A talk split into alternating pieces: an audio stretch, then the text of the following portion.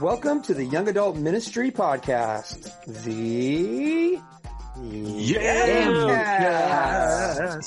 where we discuss everything you need to know and perhaps some things you don't about how to fail forward in young adult ministry. These monthly podcasts discuss culture topics, interview guests, cover books, and riff on anything else that we feel like is relevant. Hello, my name is Kenny. I live in the Boise, Idaho area where I'm the volunteer director with my local church young adult ministry. And I'm Chris in Cincinnati, Ohio. I'm on staff with InterVarsity Christian Fellowship as a church engagement catalyst and the national coordinator for campus mission, which is an outreach of the Church of the Nazarene to college and university students. And I'm Jeremy in Nashville, Tennessee, where I serve as the university pastor and community engagement pastor at Trevecca Community Church. And And here, here we go. Here we go. Go. It's Chris and Kenny for the Yamcast this month because Jeremy is experiencing a very important life event. Also, Yeah, his shifting- wife. Shifting from a man to man to his own defense. I really liked it Third when you when you when you texted that. Yeah, that third child requires a whole different parenting tactic. You because you have there's five of you in your family, right, Chris? Most days. Yeah.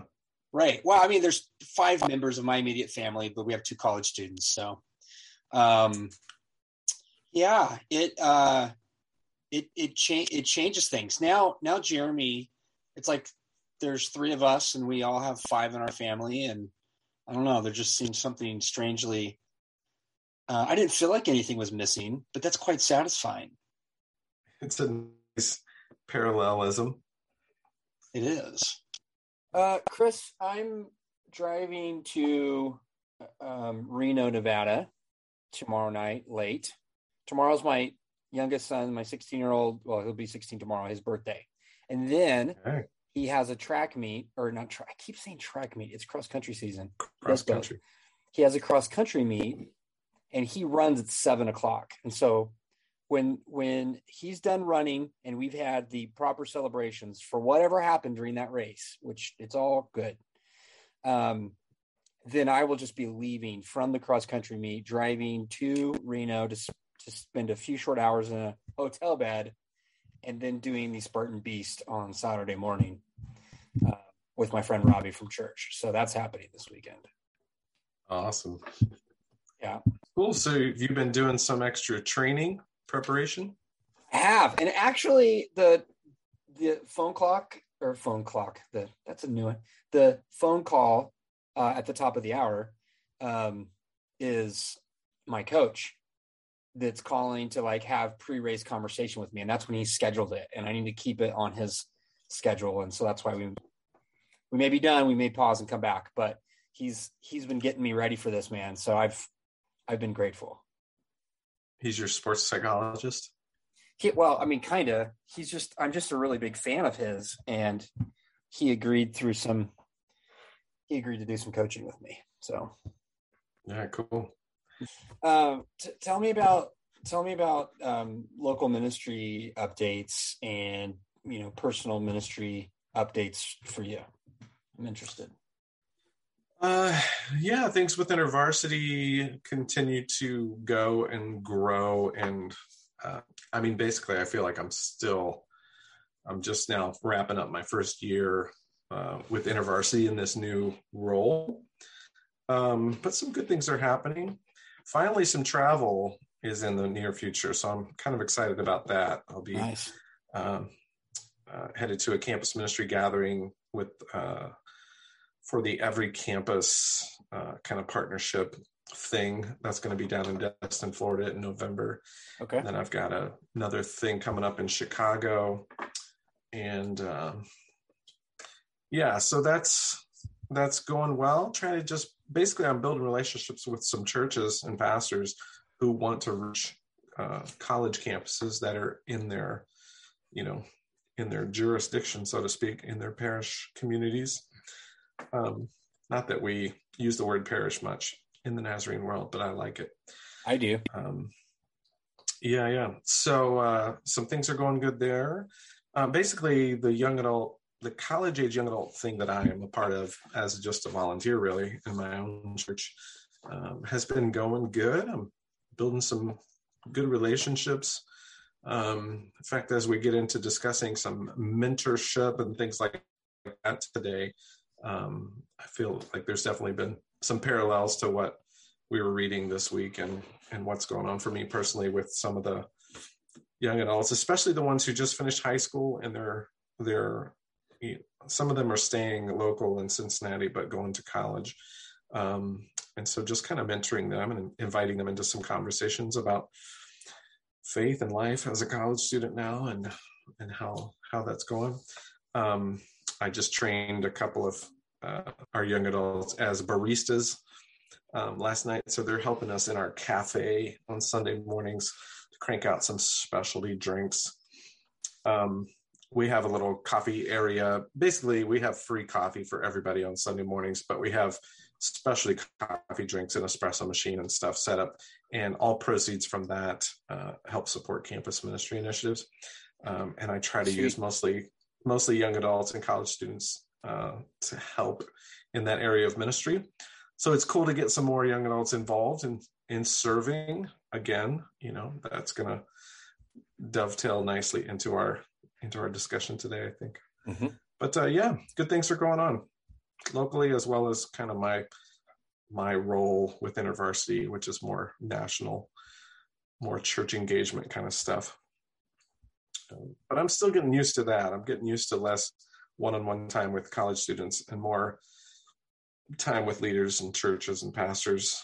Um, especially coming through this season of you know students going back to campus and you know what we call new student orientation time NSO time is a big time for most campus ministers you know to try to connect with incoming freshmen especially as they right. they come to a campus it's weird uh, you know not to be fully engaged in that part of campus ministry for the first time um, in 12 years or so so that's a bit of an adjustment for my identity and uh, you know my schedule and all that mean, as far as schedule goes and family it's I mean, I'm much more balanced now. I'm working from home um, and spent the afternoon yesterday working on fifth grade math problems with my boy. um, so it's good for my family that I'm, I think I'm around more than I have been the past few years of normal campus ministry gig. Okay. Um, but yeah, good things. How about you? Uh, locally, um, it's been fun to the schools in the area just getting all started back up and um, with uh, church and just worship community and everything more college students and young adults kind of coming around and, and connecting i've i've recruited a, a few more volunteers to help with um, our connect time on sunday mornings between worship hours and so i've actually recruited like older uh, young adult couples to do that and then some old some other older couples but I just they're they're awesome at it. Like they like yeah, I mean like I know how this is, and I can bring some snacks. My wife and I will be there, and then they just welcome young adults that are you know younger, and and so it's it continues to be more of like a young adult networking than it is a young adult ministry. But the older young adults in our group, they went they went on a retreat all on their own. Um, it was it was a fun thing. It was like a speaker and worship and devotions and and and like you might think of like a retreat if you had a, like a ministry retreat but one of them their family has a cabin so they went a couple hours north to one of the kind of vacationing areas um, in the mountains and and uh, there's about 10 12 of them of of our older young adults and they just kind of went and did their own thing had a fantastic time um, and i think it's something they're going to keep doing and and that's just i just get to go hey when are you guys going awesome oh how'd it go did you guys have it it's fantastic i mean it was hard but but they're like, you know, it's kind of lame though because there's people that are part of the worship team on Sunday mornings and they wanted to come back early because they didn't want to miss out on doing that. I'm like, yeah, lamos. Jeez. Oh man, that's horrible. uh, but at the same time, I was like, ah, too bad they couldn't have the morning off. But I mean, they are, they're an integral part of that. So, and those are things that have happened on their own. And I just kind of get to get to witness um, something. I was, I was at Northwest Nazarene this week in a, um, in a class of all uh, seniors uh, that'll be graduating this year, and I've known all of them since they were freshmen. So it was kind of I was just a guest in the class, and then the prof let me share a little bit about what I do with Shepherd and internships and fellowships and stuff. And um, but it was just fun to see where they're at and how they're doing and how they've grown over the last few years. And then on what night was it? Tuesday night, um, the International uh, uh, Rescue Committee in our area has started receiving um, refugees again, and so um, we actually have 400 people from Afghanistan that will be relocated in the Boise area. And so they're trying to build out their volunteer network again. Apparently, I'm the only person in the Boise area that they have on like text dial for when they need beds placed in in housing. And it's a slow trickle right now. Um, but there were two opportunities this week, and I could only take one schedule wise. And so I recruited a couple of young adults, and we went and set up five beds in a single family apartment dwelling um, Tuesday night. But one of the they, they, were both missionary kids. One had spent some time um, in Singapore, and the other one, her parent her parents are um, missionaries in Poland. And so it was just it was an older missionary kid guy that's driving, and two younger missionary college students that know each other, and we went and set up beds for refugees. So that was kind of fun. Um, yeah. and kind of showing them the ropes and hoping to build out volunteer stuff there. But I IRC is a great local partner. Um, I'm trying to get that to be a little bit more like formalized with our church. Um, but I'm I'm kind of the connection, and I keep bringing people into that. So it's it was fun to do service stuff with young adults. Um, I'm excited about the mentoring conversation in the chapter two. Uh, I want to figure out how to build that out a little bit more, so there's opportunity for young adults to connect with people, so that mentoring can kind of organically happen. Um, but I've got some opportunities individually with some people, and I just find that super rewarding. The reverse mentoring that happens for me as I'm learning and mm-hmm. gleaning from them is is super vital, um, just for my own personal well being and growth. But yeah, there's some our little youth young adult network is is going good, and and um, um, have you been able to? Uh, have you been able to keep the uh, the elders of the church away from the the donuts and the the goodies? No, no. In fact, I had that conversation again uh, just this last Sunday. Of like they almost drop it. Like when I go, whoa, whoa, hold on a second, these are for young adults. It's almost like they drop it, like like, and they just walk away, like, whoa, whoa, whoa, like you know. And we have the how many young adults are you? I had one guy. He's like, I'm at least you know three 20 year olds and change. I'm like, then you get three muffins. You get three pumpkin chocolate chip muffins that are gluten free. And he's like, I'll just take one. I'm like, okay, but you qualify. So yeah, that's that's that's been fun. So keep doing that. And then um, the pre the the pre young adults, um, they're coming around. So you know, if you're a senior in high school, uh, the first one's free, and then after that, we're just trying to get you addicted. Um, yeah. But I do have some of those like teens that come around and they just assume that anything that they can see must be theirs. So I'm on the youth staff. I can I can deal with that. But yeah, it's a problem. If there's food in the lobby, people assume it's it's open it's open season. Yeah. Yeah, I know that would that would be impossible to to pull off at our at our church unless we ducked into a a private room and and staged someone at the door to card everybody. Right. No, it's good. Good, good local stuff. It's going good with my work with Shepherd remotely. Um, tonight we've got tonight is Fellows Night, and they're doing that one on on Google Meet. And so Alan gets food delivered to all of the locations. Um, so the meals provided, and then we we've been having um, Alan hosts Thursday nights, and when on Tuesday nights for virtual devotions, I I host that. Um, but uh, Alan's been having the different fellows share their back their backstory, and then when I can't be online or whatever, he records it and sends it to me. Man, their stories are amazing. It's just it's yeah. stuff you you'd never know unless you just take the time to ask somebody, "Hey, would you share your story? Would you mind doing that?" And then you do, and you're like, "Wow," you know. Had yeah. no idea that stuff was going on in your life, and it just bonds everybody together a, a little bit more. So there's a great cohort and a lot of just camaraderie that's that's blossoming among the, the fellows at Shepherd this year, and um, I'm finding it quite how many, rewarding. How many fellas now? There's 14. Yeah. Okay. and some of them are part-time because they're bridge students and they're doing they're doing six week classes at a time through indiana wesleyan university um, and so you've got like full-time fellows and part-time fellows so if they're a bridge student then they're they're doing school at the same time but i think we have the majority are bridge i think we have three full-time fellows right now and the rest of that and so the other nine are are bridge fellows Cool. Yep. Awesome. Yeah, man. Okay. Uh, I mean, Jeremy, I miss Jeremy. Yeah. I like you, Chris. We like each other, but we miss our, our buddy Jeremy. I'm glad that um, their their little girl's um, name, Kavya. Is that how you say that? I was wondering how to pronounce. I don't know. I haven't talked to him to hear him say it, but it's K A V Y A. Y A. Yeah. I wonder if that is that a traditional Indian name? Would be my guess since the middle name was Sullivan, and I'm pretty sure that's Jeremy's middle name too. Yeah. So I Sully. yeah. There's another there's another Sully in the house. Yeah. It, it's K Sully now. Yeah.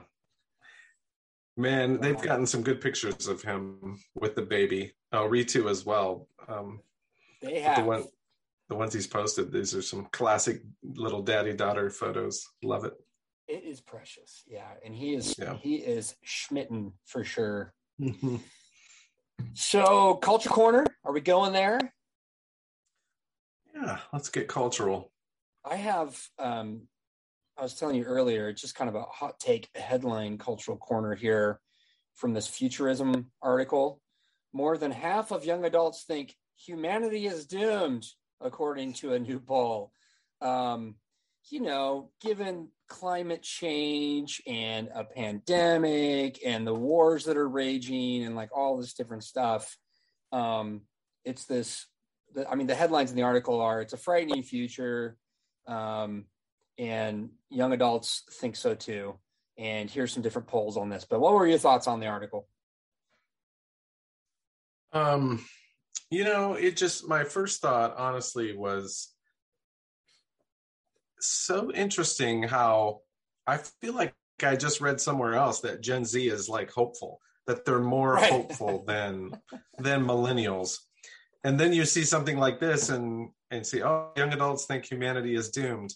Um, but this article is is definitely kind of zooming in on, I think, environmental concerns, especially in terms of, I don't know, like how the government is involved with environmental concerns. And Mm-hmm. it wasn't just it wasn't just an American, a U.S. thing, was it? Because there was reference to some global, some no, it's global. 10, 10 countries, North and South uh, America continent, Europe, Asia, Africa, and Australia. And roughly 75% of the respondents said that the future is frightening, while almost 40% said they're now hesitant to have children because of it. I should be laughing. It's not funny. Now, I will say that I have talked to some some Gen Zers. One might be in my family, um, who have basically voiced that concern of like, yeah, I'm not sure I want to bring any kids into this world. Mhm. Um, so I, I have heard that from probably at least a handful, meaning two or three. Um, but generally, I feel like the the college age, you know, the 18 to 20, whatever that I hang out with, I don't get I don't get this sense of gloom and doom. Kind of sky thing. is falling. yeah. Yeah, So I don't either. I'm I mean, curious there, how that perspective changes based on whether or not it's a, a faith, a, a a group that's kind of in a faith context versus not. I The don't know if that article did- make a difference. yeah, I, don't- I don't know either. And the article didn't really address that, but it did say that those that are that come from more uh, poorer countries were more likely to say that the future is is not bright and that that um, it's it's scary than than those that were coming from countries that maybe had some more resources and, and affluence and and maybe feel like things are out of your control too. And then you know decisions that governments are making that you may or may not agree with or align with and don't feel like you have any you know particularly around climate change. Um, and I saw something on the news last night that said it's actually accelerating faster than they thought that that it was going to. Um, and and so like, what are we going to do? I mean, what do you do when you live in a country and now the what you can actually not just talk about the water level rising, but like the ocean level has risen, and now there's less places to live where you've like mm. ancestrally grown um, generation upon generation. I mean, that's that's frightening. Yeah, for sure. That's why I live in Idaho, way inland. So is Ohio. Although I guess Detroit right now is flooded and uh, dealing, and course there was that flooding recently in Tennessee. Right. It is interesting. Some some of the weather, the climate climate impacted weather events, you know, that just continue to happen. And again, sometimes it's hard to know. Well, are more things happening nowadays, or we just have such quicker access to news that it, mm. we have the perception that more things I've are happening. that too. That's hard to kind of filter out, uh, but um, certainly it feels like there's more interesting weather events happening at a faster pace in my lifetime. Um, but it could just be the awareness thing, hearing about it more. Or both and. Yeah. Um, yeah. All right. I mean, well, I, I mean, think we... it's this definitely makes me just think like as I engage with, you know, Gen Zers, um, you know, that just to realize that this might be on their mind, um, more so than it is in my mind, you know. Yeah, good point. And that we we have a we have a hope to offer, and that comes through relationship and pointing to Christ and um not that I'm I'm not a like use this planet however you want to. I'm a I'm a creation care person, but I also kind of wonder like are my plastics really getting recycled when I recycle them? Where are they going? Are they being buried somewhere on someone else's soil? Um, I hear things, and but I want to I want to do the best I can with what I know to do, and and and and live responsibly, and not just with like recycling, but like resources, and that um, I'm not my own and it belongs to God. And how does He want me to navigate this this life? And that um, living from that point of purpose and beyond myself and and I think that can be a very hopeful posture in the world that it's not just about me, um, but caring for other people. And I think that that's something that uh, is even touched on in the chapters that we're about to talk about, but of like engaging in service and things that matter and not just about um, not just about a cause but contributing to things together in, in, in community so segue well just wrap up on that I, I do think that a more robust view of you know the goodness of creation um, you know and that god's redemptive activity is is not just to save humans out of this scenario but to redeem and restore all of creation. I mean i do think that version of the gospel which i think is pretty um pretty biblical um is hopeful. I mean i think it really yeah. is.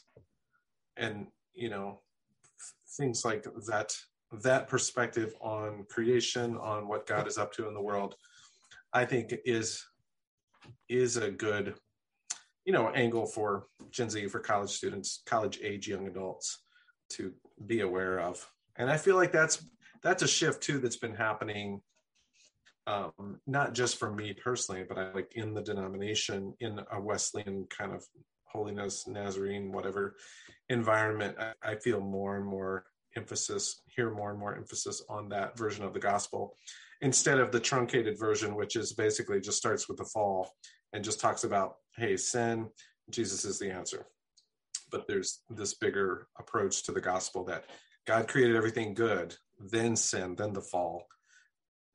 Jesus you know redemption and then restoration. What is god up to um, you know in christ and in our lives in colossians where it says god is reconciling all things to himself through christ and we get to collaborate and be part of that. So anyway i like that sometimes that gets tagged as a more reformed uh, perspective or a a reformed theology, but I don't think they paid for any copyrights to that. So, well, I I like the the invitation to think about it as life between the trees and in, in, in creation in Genesis and the new creation in Revelation, and where you be where you begin your reading and end your reading in Scripture makes a really big difference on your eschatology and how you think yeah. that God is going to bring all these things into into being in the way that He intended and, and hopes for for creation. Um, and so, if God, if if if the Bible is right, and heaven comes to earth and God makes everything new, like I've read about, um, there wasn't a lot of emphasis on that growing up. And I'm not sure all the reasons why, but that seems like a pretty big deal and pretty hopeful, which means um, maybe I should care about where I live right now. And maybe I should not only just care about like the the the tangibles, but the intangibles of relationship around me as well, whatever their posture, beliefs, or creeds are, um, and that they're made in the image of God. Um, and I want to be a part of that restorative um, journey and story. And and so, yeah, I think it's hopeful. I don't I don't think all is doomed. I don't. I mean, I read this article and I kind of looked at it. Was like, oh, like I said, hot take. Um, it's frightening. The future is frightening, but man, I always have. I always choose to have the perspective that the best days are ahead. I'm a, I'm a bit of a, a, a fatal optimist that way. Fatalistic optimist. Optimistic fatalist. Yes. And talk of new creation. It sounds like you're being influenced by, uh, you know, new creation conversations. Little Scott, um, in and you, Pastor. I Never heard of him. Name. Scott. Never heard Scott, of him. Scott. Scott, Scott Daniels. Oh, that guy. Yeah. Actually, no, I haven't been listening to his podcast, but yeah, I would be in line with that. I know what he's talking about. I've had people good episodes on there. Yeah, you're listening. That's a good. That's a good yeah, yeah. podcast to tune into. I mean, it's it's not as good as the rise and fall of Mars Hill, but um are you, you know, the one that told oh, me about that? Because I'm I'm oh, listening sh- to that. Are you? It's interesting. Yeah.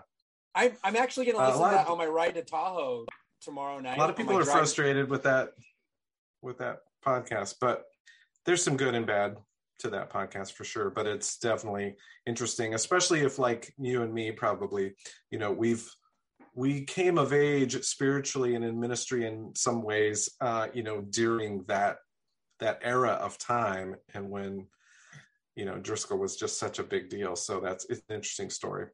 Well, it's it's um, kind of like it's kind of like uh ecclesiology between the two mars hills whether it's the one in Portland or the or the or the one in in uh, Minneapolis. Grand Rapids. Grand Rapids, that's right. Yeah. Yeah. yeah. Which which Mars Hill do where, where where do you slide on on the uh, on the continuum there? And man, I I found I listened to the first episode or the original Mars Hill, Acts chapter seventeen. I think which is my favorite one. one. Yeah, I speak from that's that the best lot. one. Yeah. So again.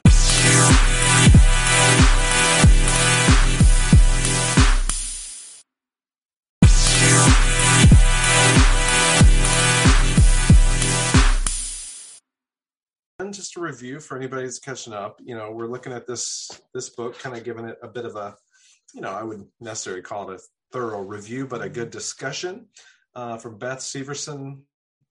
Uh, not done yet. Reaching and keeping unchurched emerging adults. So she's found these bright spot churches that seem to be really good at reaching unchurched emer- emerging adults, or what she in these chapters they're calling formerly unchurched emerging adults hmm. um, who are now churched. And one of the secrets has been that these churches involve young adults. So, in, involving, contributing before committing. So, I mean, the basic premise of this chapter is that, like, don't wait for them to become.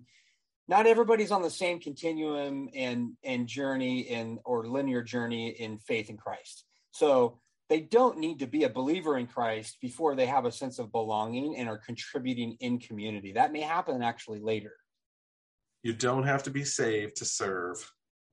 There you go. That's that is that is like super. She touching. summed it up at one point, kind of like that. Yeah, um, you know, which is yeah, which is a great point. Um, she opens the chapter talking about this young adult going through a crisis and who reaches out to a friend who happens to be a youth pastor who invites this young adult to get involved with the youth ministry and be part of their community. And I think that was a that was a great a great analogy and you know the kind of thing uh, obviously you and i are trying to do as we engage with young adults in our church um, is to try to quickly invite young adults into you know involvement into being a part of um, things at the church um, but not too fast because i'm Yeah. not trying to scare them away. But sometimes they just like jump in or like involved and you're like whoa i didn't I, you just started going to church here and now you're like running the cameras on sunday morning. Like what what what happened? I actually had a conversation today with a with a young adult that's been a part of our church for five years now maybe on yeah five years. And i just said why have you stayed around?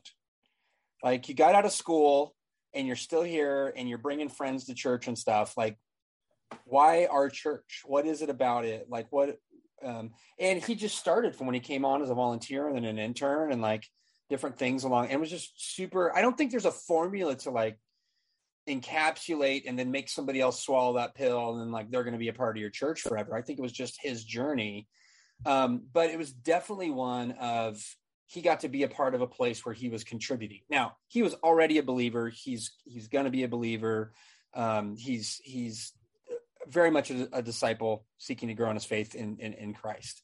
Um i but I, I just found it interesting. He could go to any other church in the area and he was done with school. He was done with his internships. The only reason he's staying a part of our church is because he wants to. Why is that? And so i'm just kind of learning more about that that from him. Um chris something that that pr- probably my big takeaways um uh incomplete sentence that i highlighted in this chapter is on page 94 it says what reaches young people is giving them an opportunity to contribute not necessarily to join a cause. I've had one-on-one conversations and read a lot of things over the years of like whether it's millennials or gen z of like they want to be a part of something bigger than themselves. I think that's true. I think it's true for a lot of people a lot of generations. Um, but they want to be a part of something that makes a difference and they need a cause. And if you have a cause and it's it's you know whether you know it fits in the category of social justice or just helping other people in some way like they're going to want to be a part of that. And i've heard that as kind of the thing on on a hardcore end of it of like every young adult you talk to you need to like give them a hard line challenge of you need to be giving your life away to something that matters and like like cause it out like all the way. But i'm not seeing that played out in every young adult's life that i'm in community with of like that's that's what they're after. Do they want to contribute though in some way and be a part of of, of something where you know their presence is like making a difference and and and, and is a part of the the fabric of life? I i think i boil that down to the community. Every young adult that i've met they're not saying it necessarily but they're looking for a place where there's other people their age that they can relate but they don't want just other people their age especially in a church worship setting um, but the ones that stay around have discovered a way or been invited to contribute um, in, into community. That has been my experience, and I really resonate. I actually made a note here um, in the chapter that it's it may be about a cause, but it's definitely about inviting young adults to contribute. Yeah. Yeah, I would agree with that. That I I don't think you know, you just throw out some grandiose vision and a cause to be a part of and young adults automatically sign up and jump and uh, I would say it's more like what you're saying. It's as as they get engaged in community, they do like the idea that they can plug in, they can serve, they can contribute in some way, especially if it's if it helps give them a sense of identity and mission and Yep. belonging. And certainly, like I talked to one of our young adults who is leading a small group in the youth ministry, and I asked him, you, you know, about that experience and why he does that.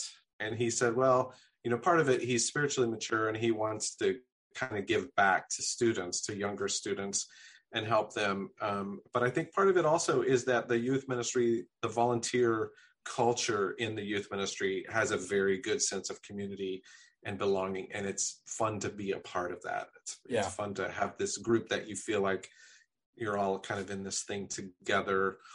Um, and then you know these a few young adults that we've kind of recruited to get involved with helping us serve coffee on sunday mornings and a few of them have taken an interest in you know learning a little bit more about the barista craft so to speak and how to pull a shot and steam milk and create a, a good you know latte of sorts or even a cortado maybe.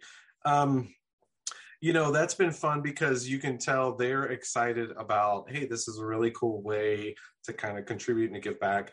I think young adults and again sometimes this, this sounds weird to even hear it come out of my head because i'm a 50 year old you know white dude or whatever. I don't know what white has to do with it but you are white um, i can tell. I am i am white. I'm definitely whited out with this light right here but it's not as bad as it um, looks.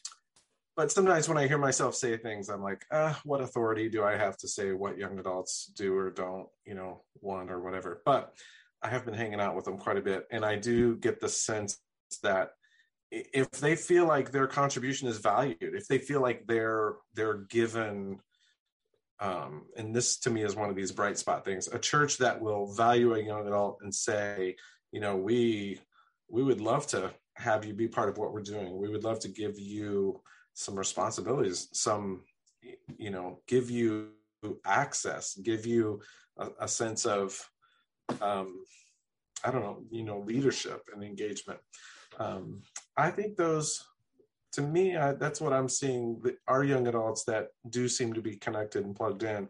Now what i would say about my own church locally i don't see a lot of unchurched young adults that are just kind of wandering in and within a few weeks to get plugged into something. That right. that is not something i'm seeing happen in my own church. So i don't know that we would qualify as a bright spot for for uh, her her research but i do like that idea of not you know she talks about i thought this was good. Basically this the scenarios the ways in which typical church culture sometimes works against this involvement piece is that often we have this idea oh a visitor ought to be able to like just sort of kick back and experience church and worship and not have to serve. So sometimes i think we protect new folks from having to serve or we like wait a certain amount of time until we ask them oh if you could help you know be a greeter or parking lot whatever um, the other thing is fear of giving volunteers some influence without enough training. Yeah, that that piece keeps some from from doing this, and then also just that sense that well, we only give people the right to serve once they've demonstrated some skills or once they've earned it.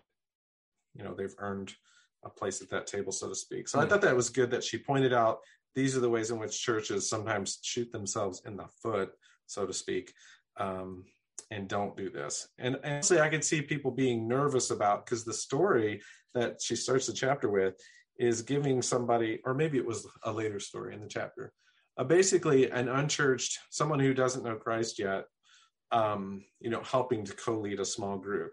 There are definitely. Churches and ministry things I've been a part of where that that would probably not happen um, you know, because we we can be protective about like who gets into leadership or who does this or that. Um, well, but again, we and we should. Follows up we should be discerning the safeguards.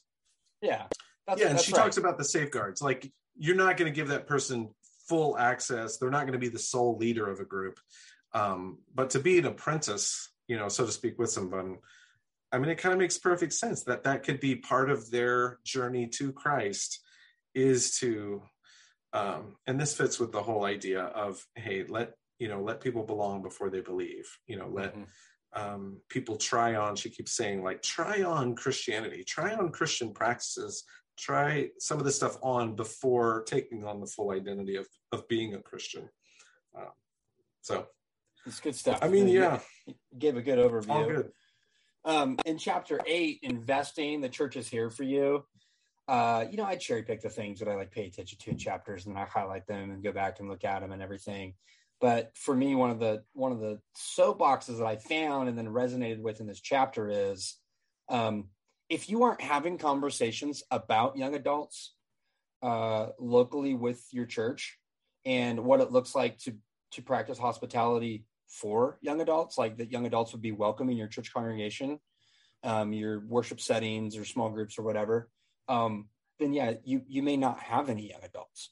There, uh, how are you investing in such a way so that young adults would feel welcome?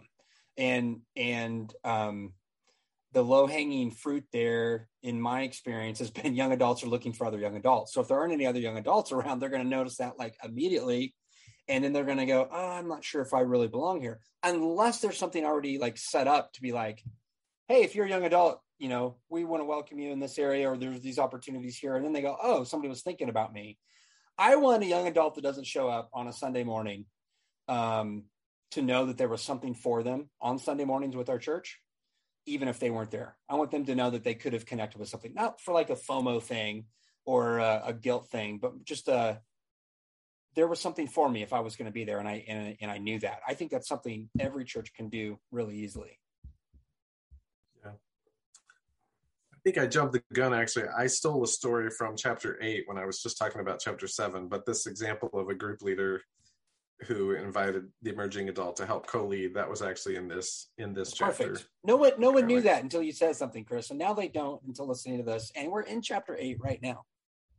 Yeah, segue, and I do think segue. a critical step for churches is to not just use young adults to fill spots, right? You know, to like serve in this or that, but this chapter to me takes it to the next level of you want to invest in young adults um, so to continue their training and develop them and not just be like oh sweet you're taking care of that good now i don't have to worry about it because um, i do hear a lot of young adults who get frustrated like with jobs they have right now um, where they just feel like they've been thrown into something they haven't gotten the, enough training um, you know whether it's serving at a restaurant or you know i heard from another young adult who just graduated and is in like some kind of clinical program for a year but her supervisor is just terrible and is not helping her figure out anything about the job so i think you know that's very frustrating for young adults yeah. to feel like no one cares enough about them to help them do what they're doing well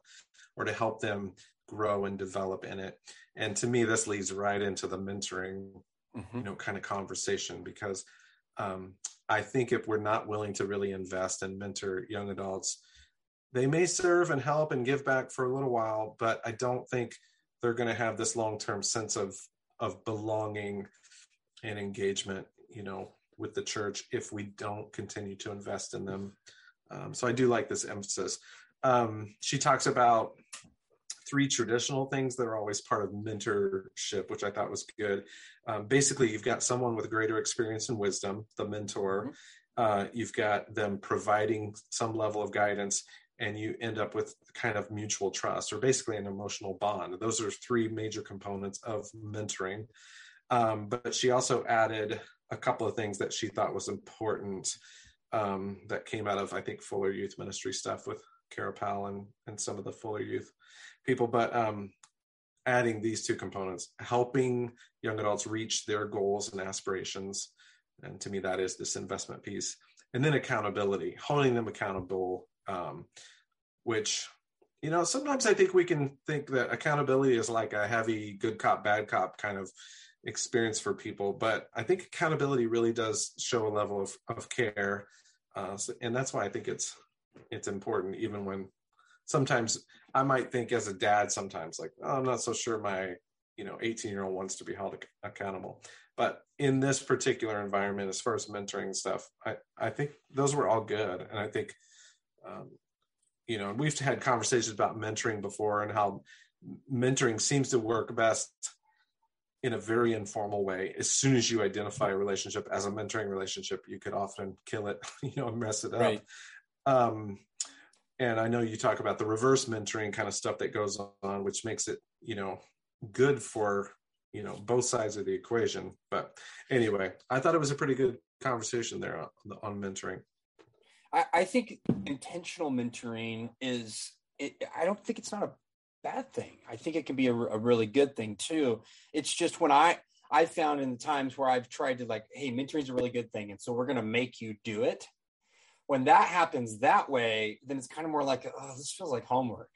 Um, however, when you have a specific job or role or contributing way, or like you need trained in something, um, I want a mentor. I want somebody to invest in me. And my experience has been young adults want someone that they can go to to bounce ideas off of, to troubleshoot, to figure out how to navigate a system. Um, and so, this is one of the things I'm really excited about with Shepherd that has begun with the fellows this year is that they have staff mentors and it's a group mentoring thing. It's once a month. It's two men from the staff, two women from the staff, and then they meet with all the guys. The guys meet with the guys, the women meet with the women once a month. And they do some very intentional, like these are staff mentors at Shepherd. And they're here to help you navigate the system of Shepherd. And you can ask them questions and problems you run into, whether it's interpersonal or it's logistics or it's time off or whatever. And, and so I think maybe even in a church setting, that kind of happens more informally where you're volunteering in tech or worship or youth or small groups or coffee bar or whatever and then the person who oversees that department is kind of the person that invests in you and then there can be some informal mentoring that kind of springs out of the contribution that the young adults are are, are making um, but if you just throw a young adult in a coffee bar and they go and you go hey I, I believe in you I haven't trained you at all, but you, you you can figure it out. You've smelled coffee before. I'm sure it'll be fine. Um, and then they're like, I don't know. How hard can it I, be? Yeah, I I thought this was a good. I do like coffee. I thought this was a good idea. I have no idea how to do this, and everyone's really frustrated with me. They just wanted they wanted training. They wanted to be taught, and so in in mentoring like that, I think it's really important to have people that are going to like journey with you, do it with you, give you a chance to do it, let you do it, be available for like, hey, let me know if you have any questions and then let you fly kind of and, and operate in your own armor to to like make a cup of coffee or to lead that class or or whatever. And it's not just a i trained you once and showed you how to do it. That's what UPS was like for me last year. I showed you how to do it once. How come you don't know how to do it? Well because i suck okay? And i don't learn stuff fast and i need hands on. And throwing me in with one water wing uh, was not the way for me to learn best. I'm so sorry everyone else around me is much better than i am.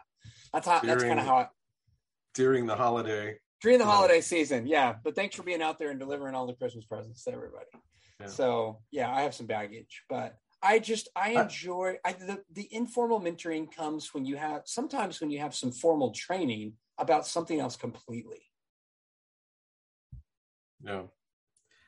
I go back sometimes to uh, some things I learned at Starbucks um, in training and coaching, you know, new new employees at Starbucks, new baristas um, the tell show do model you know where you you know well, first i'm going to tell first i'm going to tell you what we do. Now i'm going to show you and this works really well of course with certain things.